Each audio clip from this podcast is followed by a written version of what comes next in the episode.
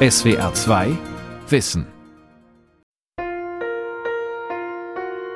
SWR 2 Wissen Spezial. Macht. Die Macht. Macht. Macht erlaubt Menschen frei zu handeln. Das kann förderlich sein oder direkt auf die Schattenseite führen. Denn wo es ein Machtgefälle gibt, missbrauchen die Stärkeren oft ihre Position. Wo verläuft die Grenze? Eltern beenden mit einem Machtwort die Zeit der Kinder am Computer. Die Polizei greift auf Demonstrationen vielleicht unangemessen hart durch. Ist das eine Charakterfrage? Wer Macht hat, trägt Verantwortung. Und wir leben in einer Zeit, in der einerseits Vorgesetzte empathisch die Hierarchien im Betrieb abbauen und andererseits immer mehr Fälle der Machtextreme bekannt werden. Mobbing, Korruption oder der sexuelle Missbrauch von Kindern. Folge 2. Die Macht und ihr Missbrauch von Silvia Plahl. Gegen Klassenkampf und Materialismus auf Wunsch und Befehl des Auslands. Man denkt sofort an die Extrembeispiele. wollt ihr den totalen Krieg. Despoten, die eine Unterdrückungs- und Willkürherrschaft etablieren. Korrupte Politiker und Manager, die sich persönlich bereichern. Polizeibeamte, die bei einem Einsatz unangemessen gewaltsam vorgehen. Männer und Frauen, die Kinder peinigen. Internetplattformen, die Fake News verbreiten und Menschen aufhetzen. Macht kann aber auch in jedem menschlichen Miteinander missbraucht werden. Zwischen Eltern und Kindern zum Beispiel gibt es ein großes Machtgefälle. Für mich ist ein Machtmissbrauch auf jeden Fall dann, wenn ich das Bedürfnis des Kindes missachte. Und wenn Erziehung mit Strafe, Belohnung oder im schlimmsten Fall sogar mit einer Erpressung einhergeht, um ein gewünschtes Verhalten von den Kindern halt herbeizuführen. Oder am Arbeitsplatz. Dort bestimmen meist explizit festgelegte Strukturen und Hierarchien, wie eine Belegschaft miteinander umgeht. Im Meeting sage ich dann, hör zu, lieber Mitarbeiter, ich stelle mir das so und so vor und dann gebe ich vor, dass wir bitte um 9 Uhr gemeinsam beginnen, um einfach organisiert in den Tag zu starten. Also dann ist diese Macht, von der man gar nicht mit den Mitarbeitern spricht, sich austauscht, sondern nur vorgibt, dann äh, denke ich, ist das schon, kann ein Missbrauch von Macht sein. Macht. Macht. Warum lauert in der Macht auch ihr Missbrauch? Häufig wird dazu der Soziologe Max Weber zitiert aus seinem Buch Wirtschaft und Gesellschaft, das 1922 posthum erschienen ist. Macht bedeutet jede Chance, innerhalb einer sozialen Beziehung den eigenen Willen auch gegen Widerstreben durchzusetzen, gleichviel worauf diese Chance beruht. Der Gießener Psychoanalytiker und Sozialpsychologe Hans-Jürgen Wirth sagt ein Jahrhundert später Macht hat immer auch das Potenzial zur Verführung. Auch eine normale und gute Machtausübung, die trägt eigentlich dazu bei. Ja, die Verführung besteht dann darin, dass man sich selber überschätzt, wenn man sehr erfolgreich ist in der Machtausübung. Macht. Macht. Macht ist eine enthemmende Kraft. Sie erlaubt Menschen frei zu handeln. Die einen identifizieren sich zu stark damit und setzen ihren Einfluss gezielt zum eigenen Vorteil ein. Anderen ist ihre Machtdominanz gar nicht bewusst. Wieder andere sehen keine Alternative dazu, in einer machtvollen Position auch machtvoll zu handeln, voranzugehen, einsame Entscheidungen zu treffen. Ist auch das schon ein Missbrauch? Ich würde dann von Machtmissbrauch sprechen, wenn eine Person ihre Stellung, ihre soziale Rolle, ihr Amt dazu benutzt, um Interessen und Bedürfnisse zu befriedigen, die diesen Verpflichtungen fundamental widersprechen. Solches Fehlverhalten liegt bei Mobbing, Korruption oder sexuellem Missbrauch klar auf der Hand. Bei einem Polizeieinsatz oder in den Führungsetagen von Betrieben zum Beispiel ist jedoch oft nicht mehr so klar zu erkennen, ob jemand noch zielstrebig im Sinne seiner Aufgabe handelt oder schon übergriffig und missachtend zum Schaden anderer. Was es heißt, in einem Machtgefälle zu stecken, darüber kann im Grunde jeder Mensch aus eigener Erfahrung berichten, denn Macht taucht in jeder Familie auf. Cool, ich bin vor dir. Hinter dir! Familie Förster im sächsischen Königshain bei Görlitz. Eine klassische Szene. Die beiden Söhne, acht und zwölf Jahre alt, spielen schon eine Weile am Computer. Der Vater greift ein. Jungs, wird ihr die Xbox ausmachen? Nee, jetzt nicht. Na doch. Oder muss ich jetzt erst drohen und dir sagen, dass ich dir die Xbox wieder aus dem Kinderzimmer rausnehme oder irgend sowas? Nee, die bleibt jetzt noch im Zimmer drin und ich spiele auch jetzt noch weiter. Eine Pattsituation. Ein Machtkampf. Der Vater zögert kurz. Soll er das Spiel abrupt abbrechen? Aber dann überleg dir doch mal, wie lange du Spielzeit hattest. Ne? Wir haben doch eine Vereinbarung gemeinsam getroffen und es geht ja dann von deiner Spieldauer ab die du zur Verfügung hast. Ne? Okay, dann werde ich jetzt wohl ausmachen. Mario Förster ist ein Vater, den das Thema Macht in der Erziehung seit der Geburt seiner Söhne beschäftigt. Vieles sei ihm anfangs überhaupt nicht klar gewesen. Man ist eben einfach in seinem eigenen Bedürfnis und nicht in dem Bedürfnis seines Kindes. Und das, denke ich mal, ist dabei der Widerspruch, den man überwinden muss. Und das passiert ja im Alltag ganz häufig. Zum Beispiel, weil ich das Kind eben anziehen muss, weil es muss halt pünktlich in der Kita sein oder auch beim Termin beim Kinderarzt. Ja, und in dieser Situation entscheide ich, ob ich das machtvoll oder vielleicht auch mit Machtmissbrauch umsetzen will. Ob ich das Kind einfach anziehe oder vielleicht das Kind anschreie oder ob ich den anderen Weg gehe und das Kind vielleicht schon rechtzeitig darauf vorbereite, ihm sage, wir müssen in zehn Minuten uns anziehen, damit wir pünktlich beim Kinderarzt sind. Es geht gar nicht anders. Eltern müssen von ihren Kindern verlangen, dies oder jenes auszuhalten und mitzumachen, damit sie das Familienleben organisieren können. Also ich muss ja zum Beispiel einem Kind beibringen, dass es sich jeden Morgen anziehen soll, bevor es rausgeht, auch wenn es das nicht will. Und manchmal muss ich meine elterliche Macht benutzen, um das meinem Kind beizubringen. Wenn ich aber als Elternteil nicht mehr wahrnehme, wie es meinem Kind dabei geht, dann entsteht der Bruch, der dazu führt, dass es mir im späteren Leben schlecht gehen kann. Die Hamburger Psychotherapeutin Christine Hönig schaut mit ihren erwachsenen Klientinnen und Klienten oft auf solche Familienszenen zurück. Ein Kind, was ein Machterlebnis hatte im Sinne von, dass es geschlagen wurde oder in den Keller gesperrt wurde, dass sich seiner bemächtigt wurde, weiß, so will ich es nicht aber ein Kind, was das erlebt hat, ich sag mal, nur im emotionalen Bereich, nur darüber, dass es nicht gebunden war, kann sehr schwer eine Identität entwickeln. Also das Gefühl zu haben, keinen Platz zu haben, nicht dazu zu gehören, immer schuld an allem zu sein, nie genug zu sein, dann würde ich schon davon ausgehen, lag ein Machtmissbrauch vor. Also weil ich glaube, dass das unglaublich oft passiert, doch auch bedachte Eltern befinden sich in einem Dilemma. Sie sollen klare Grenzen setzen und versuchen abzuwägen, was ist gerade wichtiger, ein Spiel nicht autoritär zu unterbrechen oder anzusagen, dass die Zeit am Computer jetzt definitiv verbraucht ist. Maria Förster organisiert von Königshain aus eine der größten deutschen Internetgemeinschaften für Väter. Er weiß von ihnen, Viele haderten vor allem damit, dass sie zu Hause immer noch das Machtwort sprechen sollen, so wie sie es bei ihren Vätern erlebt haben. Das Familienoberhaupt setzt die Konsequenzen in der Kindererziehung durch. Hier eine andere Vaterrolle für sich zu finden, das sei neu und ziemlich schwierig. Weil man immer noch mit dieser Macht, die man ausüben soll und die gesellschaftlich noch verlangt wird, konfrontiert wird, aber es vielleicht gar nicht mehr will. Traditionelle Rollenbilder und die eigenen Erlebnisse beeinflussen das Machtverhalten von Menschen. Manche gehen davon aus, dass machtvolles Handeln in dieser oder jener Situation einfach von ihnen erwartet wird. Wie stark sich das auswirken kann, zeigte der US-amerikanische Sozialpsychologe Stanley Milgram 1961 in einem Experiment, das viele entsetzt hat. Ein angeblich wissenschaftlicher Versuch zum Lernverhalten. Freiwillige wurden von einem Professor, also einer Autoritätsperson, dazu instruiert, Testpersonen Stromschläge zu verabreichen, wenn diese Fragen falsch beantworteten. Tatsächlich simulierten eingeweihte Schauspieler die erhaltenen Stromstöße. Obwohl die Versuchspersonen dies nicht wussten, waren sehr viele, wenngleich unwillig dazu bereit, den Lernenden Schmerzen zuzufügen. Das Milgram-Experiment wird heute so gewertet, dass die Versuchsteilnehmer offensichtlich die Autorität des Professors bedingungslos anerkannten und ihm gehorchten. Dass sie aber auch davon überzeugt sein mussten, das Richtige im Dienste des wissenschaftlichen Experiments zu tun, wenn sie andere vorsätzlich verletzten.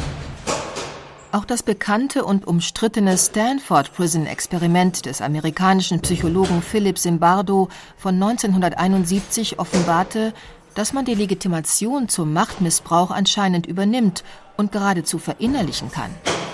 Ein Rollenspiel. Freiwillige stellten die Machtverhältnisse in einem Gefängnis nach. Das Los entschied, wer Wärter, wer Gefangener sein sollte. Vor allem die Wärter gingen daraufhin so schnell in ihrem Berufsbild auf und agierten zunehmend brutal bis hin zu gewalttätigen Misshandlungen, dass das Experiment abgebrochen werden musste. Man kann ja Macht nur missbrauchen, wenn man über Macht verfügt. Sind manche Menschen anfälliger für einen Machtmissbrauch als andere? Ist das auch eine Charakterfrage? Der Psychoanalytiker Hans-Jürgen Wirth hat dazu das Buch Narzissmus und Macht veröffentlicht. Beides ist für ihn eng miteinander verwoben. Narzisstische Personen sind solche, die entweder ein zu geringes oder ein übersteigertes Selbstwertgefühl haben die Sozialisation und die Erziehung und wie jemand aufgewachsen ist, das spielt eine ganz zentrale Rolle, dass ein schwaches Selbstwertgefühl sich bei einem Menschen herausbildet oder beim Kind und Jugendlichen, der entweder zum Beispiel dauernd gedeckelt wird von seinen Eltern oder ein übersteigertes Selbstwertgefühl kann sich herausbilden bei jemand, der dauernd gepusht wird von seinen Eltern. Gerade bei Machtmenschen ist es so, dass die häufig eigentlich an einem schwachen Selbstwertgefühl leiden, aber als Bewältigungsstrategie haben, die Macht einzusetzen, um sich selber zu überhöhen, um ihrer Eitelkeit zu frönen und ja, sich selber zu bestätigen. Das kann man bei Politikern beobachten, aber man sieht das beispielsweise auch in Paarbeziehungen. Der eine Partner zwingt dem anderen seinen Willen auf, um sich selber zu beweisen, dass er der wertvollere, der klügere, der überlegene ist. Und ein unausgeglichener Selbstwert ist die Hauptursache für Machtmissbrauch. Ja, der Narzissmus kommt entweder als Persönlichkeitseigenschaft schon mit von Anfang an rein oder aber der Narzissmus wird gesteigert und gezüchtet durch die machtvolle Position, die jemand bekommt. Das klingt fast nach einem Automatismus.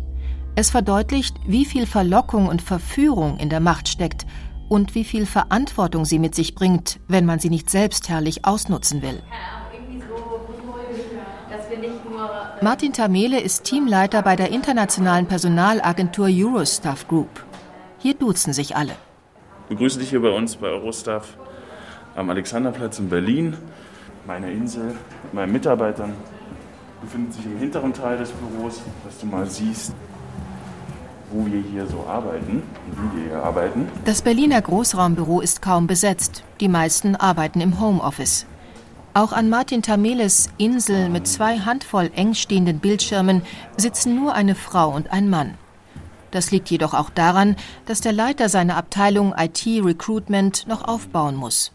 Ich bin auch dafür verantwortlich, den Markt weiter auszubauen, die Kunden natürlich weiterhin zu erhalten und erfolgreich zu betreuen und bin auch dafür zuständig, das Team natürlich größer zu machen. In einem kleinen Büroraum nebenan klappt Martin Tamele den Laptop auf. Er hat sich Notizen dazu gemacht, was es bedeutet, eine Führungskraft mit Macht zu sein. In welchen Situationen läuft man Gefahr, dass man die Macht missbraucht? Wenn man selbst unter Druck ist? Ich kann mir vorstellen, dass man zum Beispiel, wenn man jetzt gerade frisch befördert wird, zeigen muss, dass man das auch ein Stück weit kann. Denkt man vielleicht unweigerlich auch an Vorbilder. Und da gibt es natürlich nicht nur positive Vorbilder. Kommt man in den Raum, ist man überheblich, gibt man nur Befehle. Die Aufzählung geht weiter. Eine eher introvertierte, ruhigere Person auch eher unterordnen. Ohne Begründung Überstunden einfordern. Oder bei einem starken Team die aufstrebenden Leute ausbremsen, um die eigene Macht zu sichern.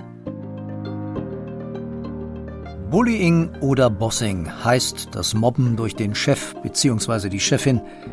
2017 ergab eine Befragung des amerikanischen Workplace Bullying Institutes, es sind zu 61 Prozent Vorgesetzte, die ihnen untergeordnete Menschen schikanieren. Hierarchien als potenzielle Brutstätten des Machtmissbrauchs. Was ist das für ein Effekt, der sich einstellt, wenn Menschen plötzlich andere Menschen führen sollen? Alexandra Fleischmann ist Sozialpsychologin an der Uni Köln. Sie weiß aus eigenen Forschungen und auch ausländischen Studien, dass Macht oft dafür sorgt, dass Menschen andere nicht wahrnehmen. Zum einen denken machtvolle Menschen abstrakter und ignorieren Details, also sie sehen eher das große Bild und neigen dazu, sehr effektiv mit ihrer Aufmerksamkeit zu sein. Dann haben Menschen mit Macht oft einen größeren sozialen Abstand zu anderen und sind daher auch weniger von Emotionen von anderen betroffen, insbesondere wenn es anderen Menschen schlecht geht. Dadurch fehle dann oft ein Wechseln der Perspektive. Was beschäftigt eigentlich die Leute im Team? Als größte Gefahr würde ich sogar sagen, ist, dass Menschen mit Macht sich eben sehr stark auf ihre eigenen Ziele konzentrieren und sehr darauf fokussiert sind, diese Ziele zu erreichen und da vielleicht dann bereit sind, ihre Macht zu missbrauchen. Aber jetzt ganz unabhängig davon kann man sagen, dass Macht unser Denken verändert, ohne dass wir das aktiv wollen und dass man da sich selbst sehr reflektieren muss, dass man das nicht einfach unreflektiert tut. Das ist eine große Gefahr, weil das eben auch Leuten passiert, die vielleicht gute Absichten haben. Jeder Betrieb braucht Menschen, die in die Zukunft denken, die Firma voranbringen und sich nicht vom Klein-Klein des Arbeitsalltags aufhalten lassen. Wer sich jedoch nur am Erfolg orientiert, kann auch schnell ignorant oder aggressiv werden. Die Rede ist dann von negativer Führung. Sie ist das Gegenteil zur Arbeitsphilosophie der sogenannten New Work, neuer Arbeit, ein Begriff, der schon in den 1970er Jahren geprägt wurde und im 21. Jahrhundert vor allem von jungen Unternehmen und Start-ups vorangetrieben wird. Flache Strukturen und ein vertrauliches Arbeiten auf Augenhöhe. Diese Machtumkehr ist ein Spagat für Vorgesetzte. Und lasst uns doch gleich mal starten mit etwas, was immer mehr Teams machen, bevor sie in ein Meeting reinstarten. Heiner Diepenhorst schlägt eine Zimbel an. Er sitzt zu Hause am PC, auf seinem Bildschirm blicken ihm sechs Personen entgegen. Ein Geisteswissenschaftler, die Leiterin einer NGO, ein Klinikarzt, eine Frau und zwei Männer aus der Personalvermittlung. Sie denken über den Paradigmenwechsel in ihren Führungsrollen nach und möchten anonym bleiben. Eine Teilnehmerin fragt Was würdest du langfristig für eine gesunde Teamentwicklung empfehlen? Was fühlt sich für dich richtig an? Die Verantwortung abzugeben und im Nachhinein zu schauen, wie ist es gelaufen und da dann beratend nochmal zu helfen. Macht abgeben, Verantwortung delegieren, gemeinsam entscheiden, schlägt Heiner Diepenhorst vor. Vielleicht auch weniger Theater spielen und stattdessen mehr Offenheit zeigen. Der Klinikarzt nimmt sich vor, klarere Anweisungen zu geben. Klarere Ansagen machen, vielleicht nicht so verklausuliert, Stichwort Diplomat. Ne? Eigentlich müsste man noch das Team befragen, wo die Optimierungsbedarf sehen. Ein Personalvermittler wendet ein. Was ist, wenn man realisiert, ich habe den Personen einfach zu viel zugemutet und erreicht das Gegenteil davon. Das heißt, oh verdammt, wenn wir jetzt die falsche Entscheidung treffen, manche Fehler sind ja essentiell für den Untergang. Ich gehe mal hier nach oben links. Also das Team entscheidet, dann ist das echt ein großer Schritt. Der kann zu groß sein. Der Seminarleiter erklärt Delegationsstufen und rät dazu, manchmal auch wieder zurückzurudern immer wieder gemeinsam zu überlegen, wie das Team die Macht sinnvoll umschichten kann. Heiner Diepenhorst und seine Kollegin Lea Vogel trainieren dieses neue Machtdenken seit 2014 mit den Interessierten. Warum ist es eigentlich so schwer, das Machtgefälle zu verändern? System, Gewohnheit, Angst, das sind so Themen, die das schwer machen. Führungskraft zu sein, mächtig zu sein, das bedient das Ego der Menschen. Weil wir einfach annehmen, dass es ein Regelwerk gibt, an dem wir uns orientieren müssen, weil wir in dieser Scheinhierarchie hängen und glauben, aufgrund unserer Rolle müssen wir so unangenehm perfekt sein. Und sich sagen zu lassen, wo noch zu viel Ego oder so zu viel Angst im Raum ist, über blinde Flecken sich auszutauschen, über Schattenaspekte sich auszutauschen. Jetzt würden einige sagen, das ist Psychotherapie. Ich würde sagen, das ist New Work. Von der eigenen Macht abzugeben, ist eine verantwortungsvolle Aufgabe, die gleichzeitig den eigenen Verantwortungsdruck nicht unbedingt verkleinert. So sieht es Martin Tamele. Weil wiederum meine Vorgesetzten mir vertrauen und sozusagen auch wieder ihre Macht an mich abgeben. Und trotzdem ist es meine Verantwortung. Einfühlungsvermögen, Vertrauen, soziale Kompetenz, all das sind Eigenschaften, die Machtmenschen nicht unbedingt zugeschrieben, sondern eher abgesprochen werden. Auch die Forschungsergebnisse aus der Sozialpsychologie belegen auf den ersten Blick die gegenteiligen Mechanismen. Macht führt dazu, die eigenen Fähigkeiten zu überschätzen, andere Perspektiven zu ignorieren, tendenziell in Stereotypen zu denken, risikobereiter zu sein. Eine Untersuchung an der Universität Köln von 2015 zeigt ebenfalls einen solchen negativen Effekt. Menschen mit Macht gestanden sich selbst eher moralische Grauzonen zu. Bei anderen waren sie strenger. Das Forschungsteam sah darin allerdings auch eine gesellschaftliche Ursache. Alexandra Fleischmann zitiert Studienleiter Joris Lammers. Professor Lammers argumentiert, dass der Grund dafür ist, dass auch in unserer Gesellschaft ein gewisser Machtunterschied zwischen Menschen besteht und diese Gruppen dann auch unterschiedlich behandelt werden und dass so eine Hypocrisy, also dass machtvolle Menschen sich selbst mehr erlauben, eben dazu beiträgt. Die Dynamiken verstärken sich offenbar gegenseitig. Wird in einer Gesellschaft Macht verteilt, verhalten sich die Machthabenden so machthaberisch, wie es ihren Positionen von dieser Gesellschaft auch zugedacht ist. Das Kölner Forschungsteam aber hat überraschend herausgefunden, Macht korrumpiert nicht. Für diesen Befund wurden in den USA online über 1000 Personen befragt, die einem Querschnitt der Normalbevölkerung entsprachen. Zunächst sollten sie angeben, wie machtvoll sie sich fühlten. Dann sollten sie sich in einem moralischen Dilemma entscheiden, lassen sie zu, dass ein rasender Zug fünf Personen auf den Gleisen tötet?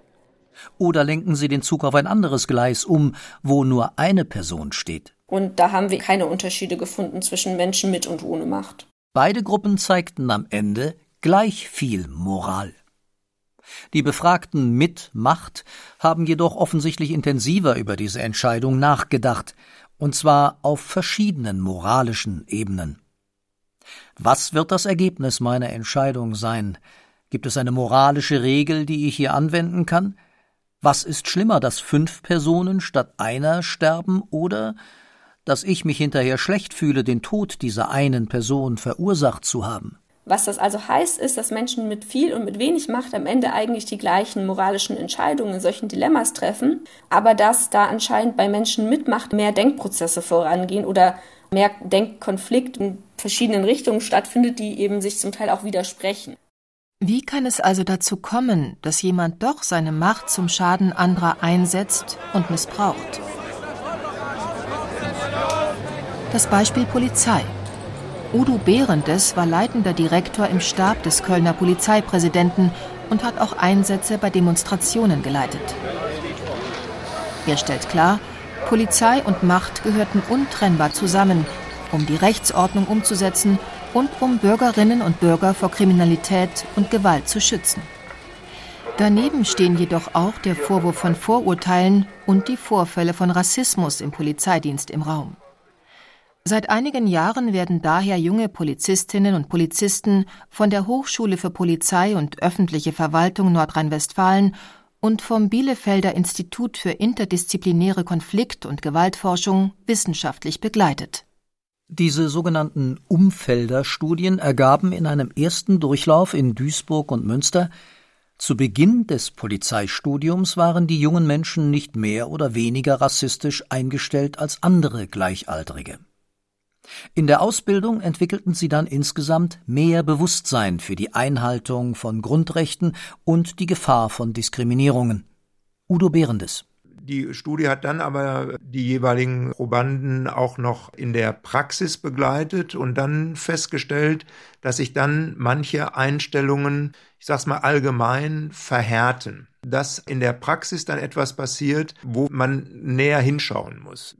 Im praktischen Polizeidienst reflektieren die jungen Menschen das eigene Verhalten nur noch selten, so dass fremdenfeindliche Vorurteile wieder aufleben oder neu entstehen können.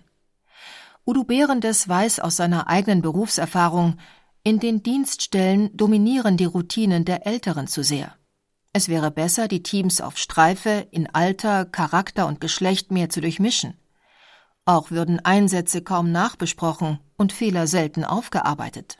Ich habe auch selber als Streifenpolizist in den 70er Jahren sicherlich in manchen Situationen zur Eskalation beigetragen. Wichtig ist, dass man sich immer wieder vor Augen führt, dass die Macht, die man hat, eine abgeleitete Macht ist. Macht.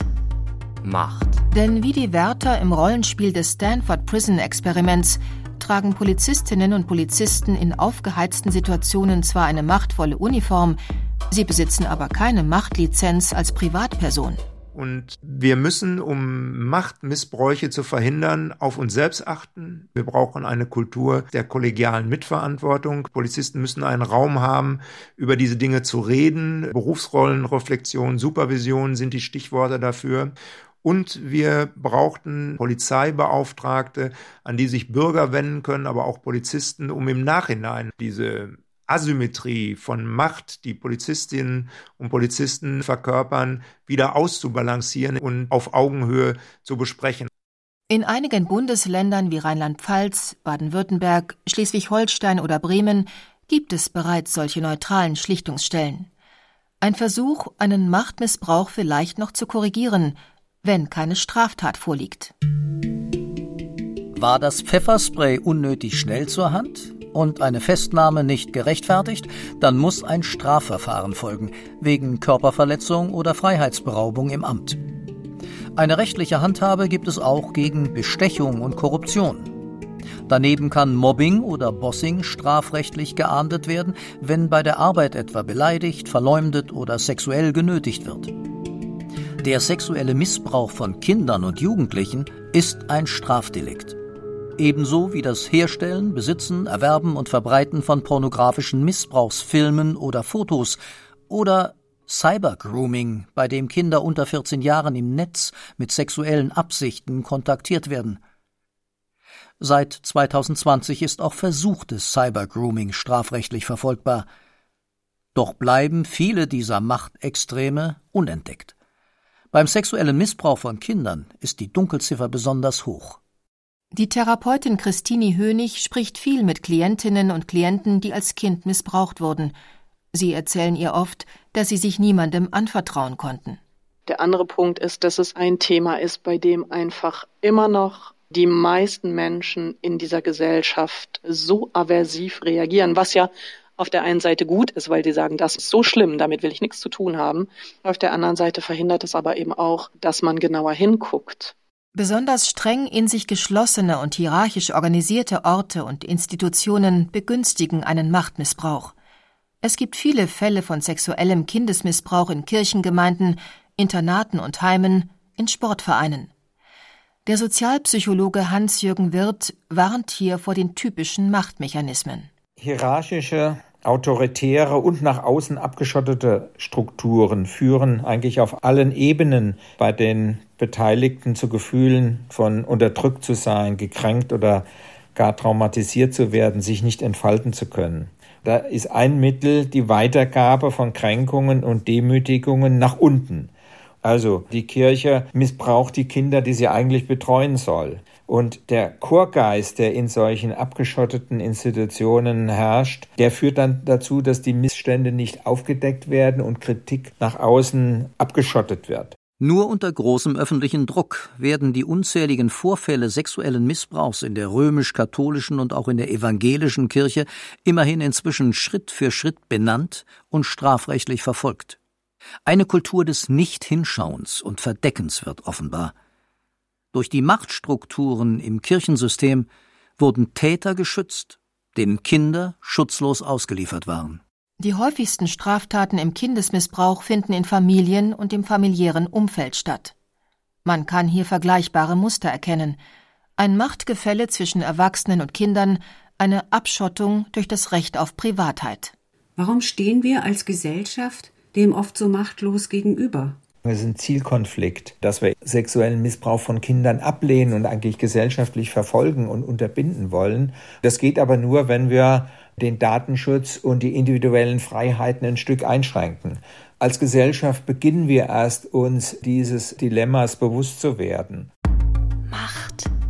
Macht. Wer Macht hat, trägt Verantwortung. Und Menschen, die ihre Macht missbrauchen, verfallen meist der Situation, ihrer machtvollen Rolle oder einem mächtigen Selbstbild. Dazu sind wir alle fähig. Ich glaube, wir können alle Böses tun, Unrecht tun, aber der Mensch ist in der Lage und auch gezwungen, seine eigenen Handlungen nach Gut und Böse zu sortieren. Aber wenn wir jetzt mal von Deutschland und Europa sprechen, dann kann man meines Erachtens keinesfalls sagen, dass Machtmissbrauch zunimmt, sondern wir sind sehr viel aufmerksamer dafür geworden, wo es überall Machtmissbrauch gibt.